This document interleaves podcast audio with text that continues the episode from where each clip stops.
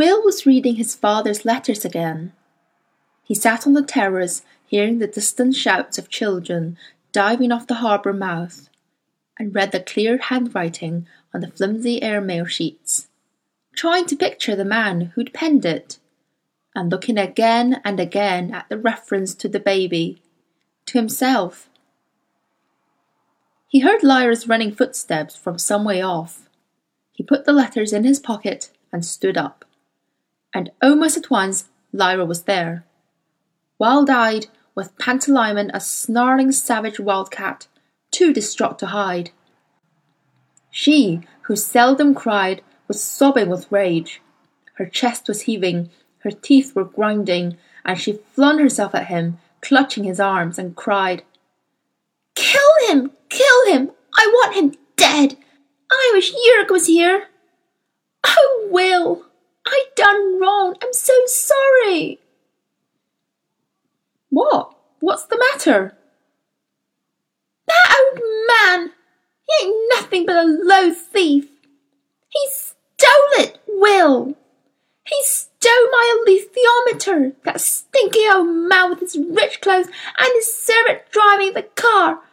Oh, I done such wrong things this morning! Oh, I. And she sobbed so passionately he thought that hearts really did break. And hers was breaking now. For she fell to the ground, wailing and shuddering, and Pantalaimon beside her became a wolf and howled with bitter grief. Far off across the water, children stopped what they were doing and shaded their eyes to see. Will sat down beside Lyra and shook her shoulder.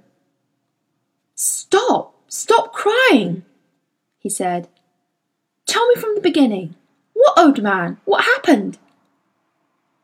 You're going to be so angry. I promised I wouldn't give you away. I promised it. And then. She sobbed, and Pantalaimon became a young clumsy dog with lowered ears and wagging tail, squirming with self abasement. And Will understood that Lyra had done something that she was too ashamed to tell him about. And he spoke to the daemon. What happened? Just tell me, he said. Pantalaimon said, We went to the scholar, and there was someone else there. A man and a woman. And they tricked us. They asked us a lot of questions. And then they asked about you. And before we could stop, we gave it away that we knew you and then we ran away. Lyra was hiding her face in her hands, pressing her head down against the pavement. Pantalaimon was flickering from shape to shape in his agitation. Dog, bird, cat, snow white ermine. What did the man look like? said Will. Big, said Lyra's muffled voice, and ever so strong, and pale eyes. Did you see you come back through the window? No, but. Well, he won't know where we are then. But the alethiometer! she cried, and she sat up fiercely, her face rigid with emotion, like a Greek mask. Yeah, said Will. Tell me about that. Between sobs and teeth grindings, she told him what had happened how the old man had seen her using the alethiometer in the museum the day before, and how he'd stopped the car today, and how she'd got in to escape from the pale man, and how the car had pulled up on that side of the road, so she'd had to climb past him to get out, and how he must have swiftly taken the alethiometer as he'd passed through the rucksack. He could see how devastated she was, but not why she should feel guilty. And then she said, Will, please. I done something very bad, because the alethiometer told me I had to stop looking for dust, and I had to help you.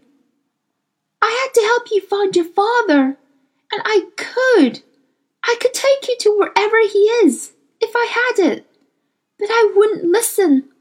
I just done what I wanted to do, and I shouldn't. He'd seen her use it, and he knew it could tell her the truth. He turned away. She seized his wrist, but he broke away from her and walked to the edge of the water. The children were playing again across the harbour. Lyra ran up to him and said, Will, I'm so sorry. What's the use of that? I don't care if you're sorry or not. You did it. But Will, we called to help each other, you and me, because there ain't anyone else. I can't see how. Nor can I, but. She stopped in mid sentence, and the light came into her eyes. She turned and raced back to her rucksack, abandoned on the pavement, and rummaged through it feverishly. I know who he is, and where he lives. Look, she said, and held up a little slip of white card. He gave this to me in the museum. We can go and get it back. Will took the card and read Sir Charles Latrom, CBE, Limefield House, Old Headington, Oxford. He's a sir, he said. A knight. That means people will automatically believe him and not us. What did you want me to do anyway? Go to the police? The police are after me. Or if they weren't yesterday, they will be by now. And if you go, they know who you are, and they know you know me, so that wouldn't work either. We could steal it. We could go to his house and steal it. I know where Headington is. There's a Headington in my Oxford too. It ain't far. We could walk there in an hour, easy. You're stupid. Iorek Byrnison would go there straight away and rip his head off. I wish he was here. He'd. But she felt silent. Will was just looking at her, and she quailed. She would have quailed in the same way if the armoured bear had looked at her like that, because there was something not unlike heroic in Will's eyes, young as they were. I never heard anything so stupid in my life, he said. You think we can just go to his house and creep in and steal it? You need to think. You need to use your bloody brain. He's going to have all kinds of burglar alarms and stuff, if he's a rich man. There'll be bells that go off and special locks and lights with infrared switches that come on automatically. I never heard of those things, Lyra said. We ain't got them in my world. I couldn't know that, Will. Oh, right. Then think of this. He's got a whole house to hide it in. And how long would any burglar have to look through every cupboard and drawer and hiding place in a whole house? Those men who came to my house had hours to look around, and they never found what they were looking for. And I bet he's got a whole lot bigger house than we have, and probably a safe too. So that even if we did get into his house, we'd never find it in time before the police came. She hung her head. It was so true. What are we going to do then? she said. He didn't answer, but it was we for certain. He was bound to her now, whether he liked it or not. He walked to the water's edge and back to the terrace and back to the water again. He beat his hands together, looking for an answer but no answer came, and he shook his head angrily. Just go there, he said. Just go there and see him. It's no good asking your scholar to help us either, not if the police have been to her. She's bound to believe them rather than us. At least, if we get into his house, we'll see where the main rooms are. That'll be a start. Without another word, he went inside and put the letters under the pillow in the room he'd slept in. Then, if he were caught, they'd never have them. Lyra was waiting on the terrace, with Pantalaimon perched on her shoulder as a sparrow. She was looking more cheerful. We're going to get it back all right, she said. I can feel it. He said nothing. They set off for the window. It took an hour and a half to walk to Headington. Lyra led the way, avoiding the city centre, and Will kept watch all around, saying nothing. It was much harder for Lyra now than it had been in the Arctic on the way to Bolvangar, for then she'd had the Egyptians and Byrnison with her, and even if the tundra was full of danger, you knew the danger when you saw it. Here in the city that were both hers and not hers, danger could look friendly, and treachery smiled and smelt sweet. And even if they weren't going to kill her or part her from Pantalaimon, they had robbed her of her only guide. Without the alethiometer, she was just a little girl, lost. Limefield House was the colour of warm honey, and half the front of it was covered in Virginia creeper. It stood in a large, well-tended garden, with a shrubbery at one side and a gravel drive sweeping up to the front door. The Rolls Royce was parked in front of a double garage to the left. Everything Will could see spoke of wealth and power. The sort of informal settled superiority that some upper class English people still took for granted. There was something about it that made him grit his teeth, and he didn't know why. Until suddenly he remembered an occasion when he was very young. His mother had taken him to a house, not unlike this. They dressed in their best clothes and he had to be on his best behaviour. And an old man and woman had made his mother cry, and they left the house, and she was still crying. Lyra saw him breathing fast and clenching his fists, and was sensible enough not to ask why. It was something to do with him, not with her. Presently he took a deep breath. Well, he said, might as well try. He walked up the drive, and Lyra followed close behind. They felt very exposed. The door had an old-fashioned bell pull, like those in Lyra's world, and Will didn't know where to find it till Lyra showed him. When they pulled it, the bell jangled a long way off inside the house. The man who opened the door was the servant who had been driving the car only now he didn't have his cap on. He looked at Will first, and then at Lyra, and his expression changed a little. "We want to see Sir Charles Latrom," Will said. His jaw was jutting as it had done last night facing the stone-thrown children by the tower. The servant nodded. Wait here, he said. I'll tell Sir Charles. He closed the door. It was solid oak, with two heavy locks, and bolts top and bottom. Though Will thought that no sensible burglar would try the front door anyway.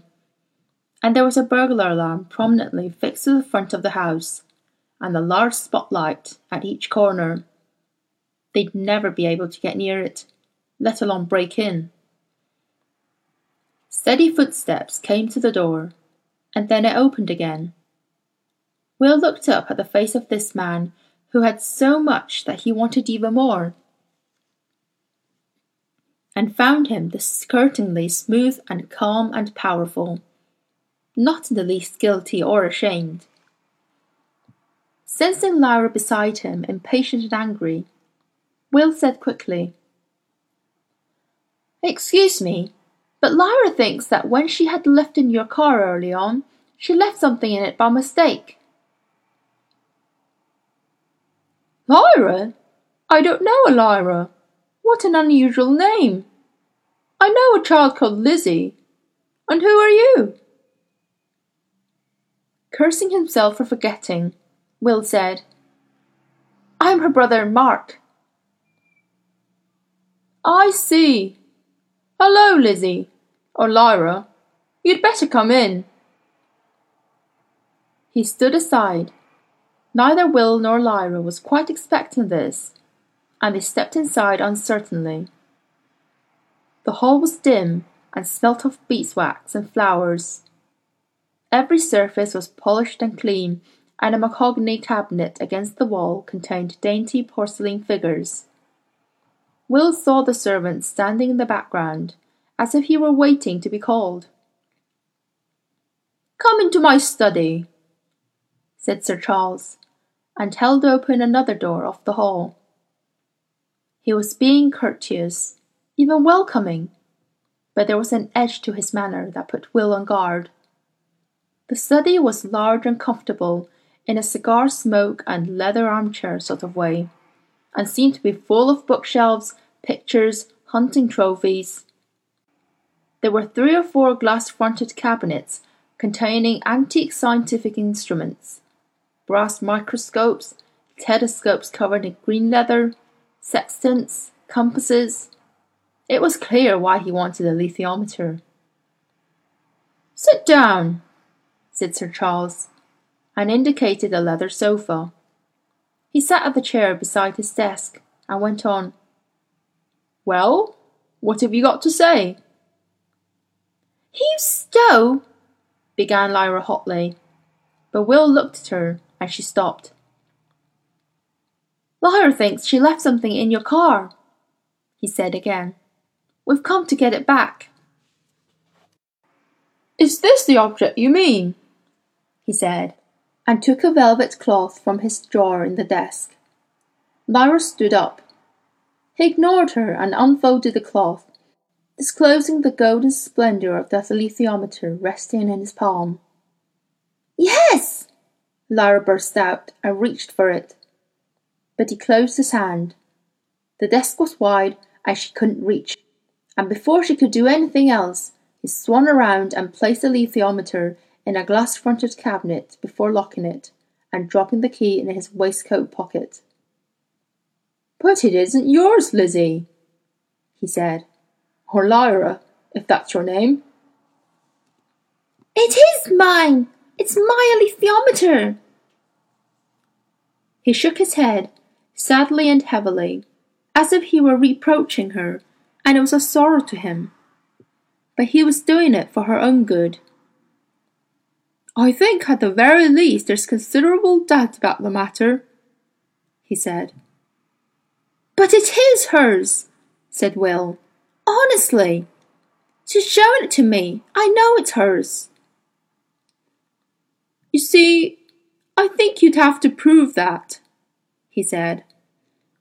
I don't have to prove anything because it is in my possession.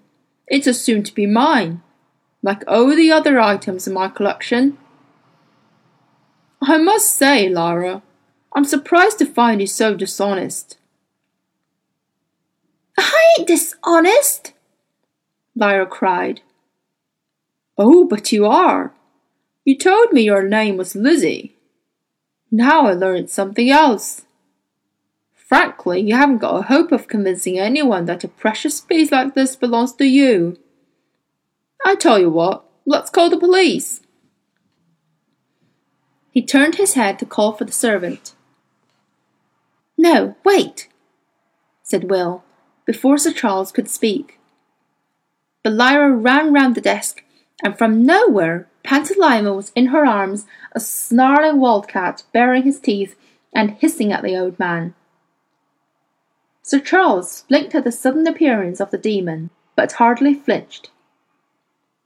You don't even know what it is you stole, Lyra stormed. You see me using it and you thought you'd steal it. And you did. But you. You're worse than my mother. At least she knows it's important. You're just going to put it in a case and do nothing with it. You ought to die. If I can, I'll make someone kill you. You're not worth leaving alive. You're. She couldn't speak. All she could do was spit full in his face. So she did, and with all her might. Will sat still, watching, looking around, memorizing where everything was. Sir Charles calmly shook out a silk handkerchief and mopped himself. Have you any control over yourself? he said. Go and sit down, you filthy brat. Lyra felt tears shaken out of her eyes by the trembling of her body, and threw herself onto the sofa. Pantalaimon, his thick cat's tail erect, stood on her lap with his blazing eyes fixed on the old man. Will sat silent and puzzled. Sir Charles could have thrown them out long before this. What was he playing at? And then he saw something so bizarre he thought he'd imagined it. Out of the sleeve of Sir Charles' linen jacket, past the snowy white shirt cuff, came the emerald head of a snake.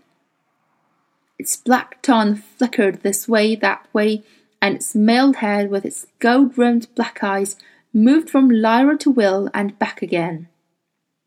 She was too angry to see it at all, and Will saw it only for a moment before it retreated again up the old man's sleeve. But it made his eyes widen with shock.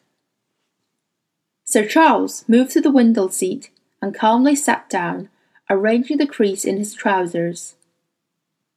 I think you'd better listen to me instead of behaving in this uncontrolled way, he said. You really haven't any choice. The instrument is in my possession and will stay there. I want it. I'm a collector.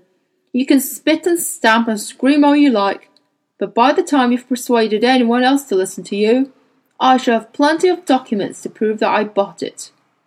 I can do that very easily, and then you'll never get it back. They were both silent now. He hadn't finished. A great puzzlement was slowing Lyra's heartbeat and making the room very still. However, he went on, there's something I want even more, and I can't get it myself so I'm prepared to make a deal with you. You fetch the object I want, and I'll give you back the. What did you call it? A lithiometer, said Lyra hoarsely. A lithiometer. How interesting. Aletheia. Truth. Those emblems. Yes, I see. What's this thing you want? said Will. And where is it? It's somewhere I can't go, but you can. I'm perfectly well aware that you found a doorway somewhere. I guess it's not too far from Summertown, where I dropped Lizzie, or Lyra, this morning. And that through the doorway is another world, one with no grown ups in it. Right so far? Well, you see, the man who made that doorway has got a knife He's hiding in that other world right now, and he's extremely afraid.